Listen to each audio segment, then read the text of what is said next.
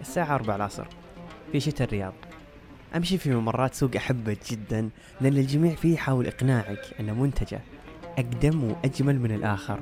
ويستحق منك لو نظرة صغيرة قبل حتى ما يقول السعر. وراها 150 سنه وهذه الهطفة. هذه هذا الهطف هذه وقفت فوق راس شايب ماسك عصاه اللي بآخرها راس صقر.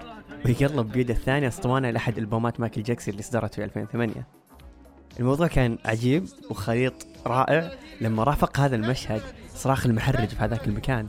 طق مقدور ب 100 طق مقدور ب 100 الصندوق حقه 36 ريال 36 36 حرك طبعا جتني ضحكة بس قلت خليني أكمل أشوف وش عند الباقيين. هربت من واحد كان ينظف سلاح قديم كان شيء جدا يخوف. والثاني اللي يبيع مجلات قديمة جدا. لكن بتغليفها الأصلي. وحتى لوحات السيارات القديمة الكتب والسيوف واللوحات الفنية والكاميرات الفيلمية المميزة اللي ما كانت مغبرة أصلا كانت كانت نظيفة. هذا يخلق جو خاص فيهم. لما يتنافسون الشياب في محاولة استثمار هذه القطع كقطع ثمينة جدا بالنسبة لهم. يجينا والله قطع نوادر يجينا تراثيات يجينا والله دلال زينة. يجينا بعنا- آه، حرجنا على دلال مرة وصلت 220 ألف. اللقب شبح المزاد كل هذه الحوسة هي سوق الزل اللي يقع في جنوب شرق الرياض بالقرب من قصر المصمك. المنطقة ذيك تعتبر مركز لتنوع الثقافات. وحتى لما بحثنا لصور قديمة للسوق كل الصور كانت خليط من الجنسيات النساء رجال أطفال واللوحات العجيبة الغريبة على باب كل محل. كانت تحمل فن ما قد شفناه في أي سوق ثاني.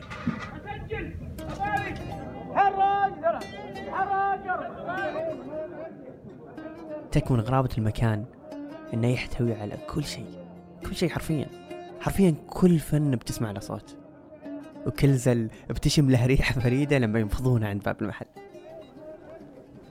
وتكمن فكرة بودكاستنا إنه بيحاول يجيب لك كل شيء من كل فن. بتسمع معنا صوت الربابة مع مواويل قالوها أجدادنا وهم يبنون بيوتهم ومساجدهم بأيديهم. بفنهم العجيب. بنشم مع بعض ريحة الطين وندرس مع بعض نقشات الحنة الهندسية. ونرقص الخطوة في أعلى جبل في الحجاز. ونخيط مع بعض زلالنا ونحاول نفهم مع كل موسم جديد قد إيش الفن منا وفينا. عشان كذا أنا مبارك وإحنا سوق الزل.